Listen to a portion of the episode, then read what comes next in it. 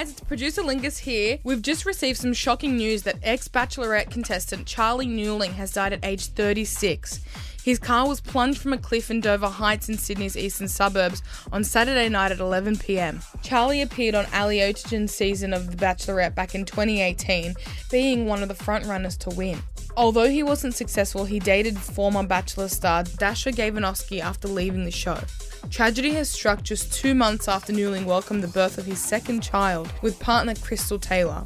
A police spokesperson confirmed Saturday night's crash was not being treated as suspicious. Y'all been great. Thank you so much. Kyle and Jackie O.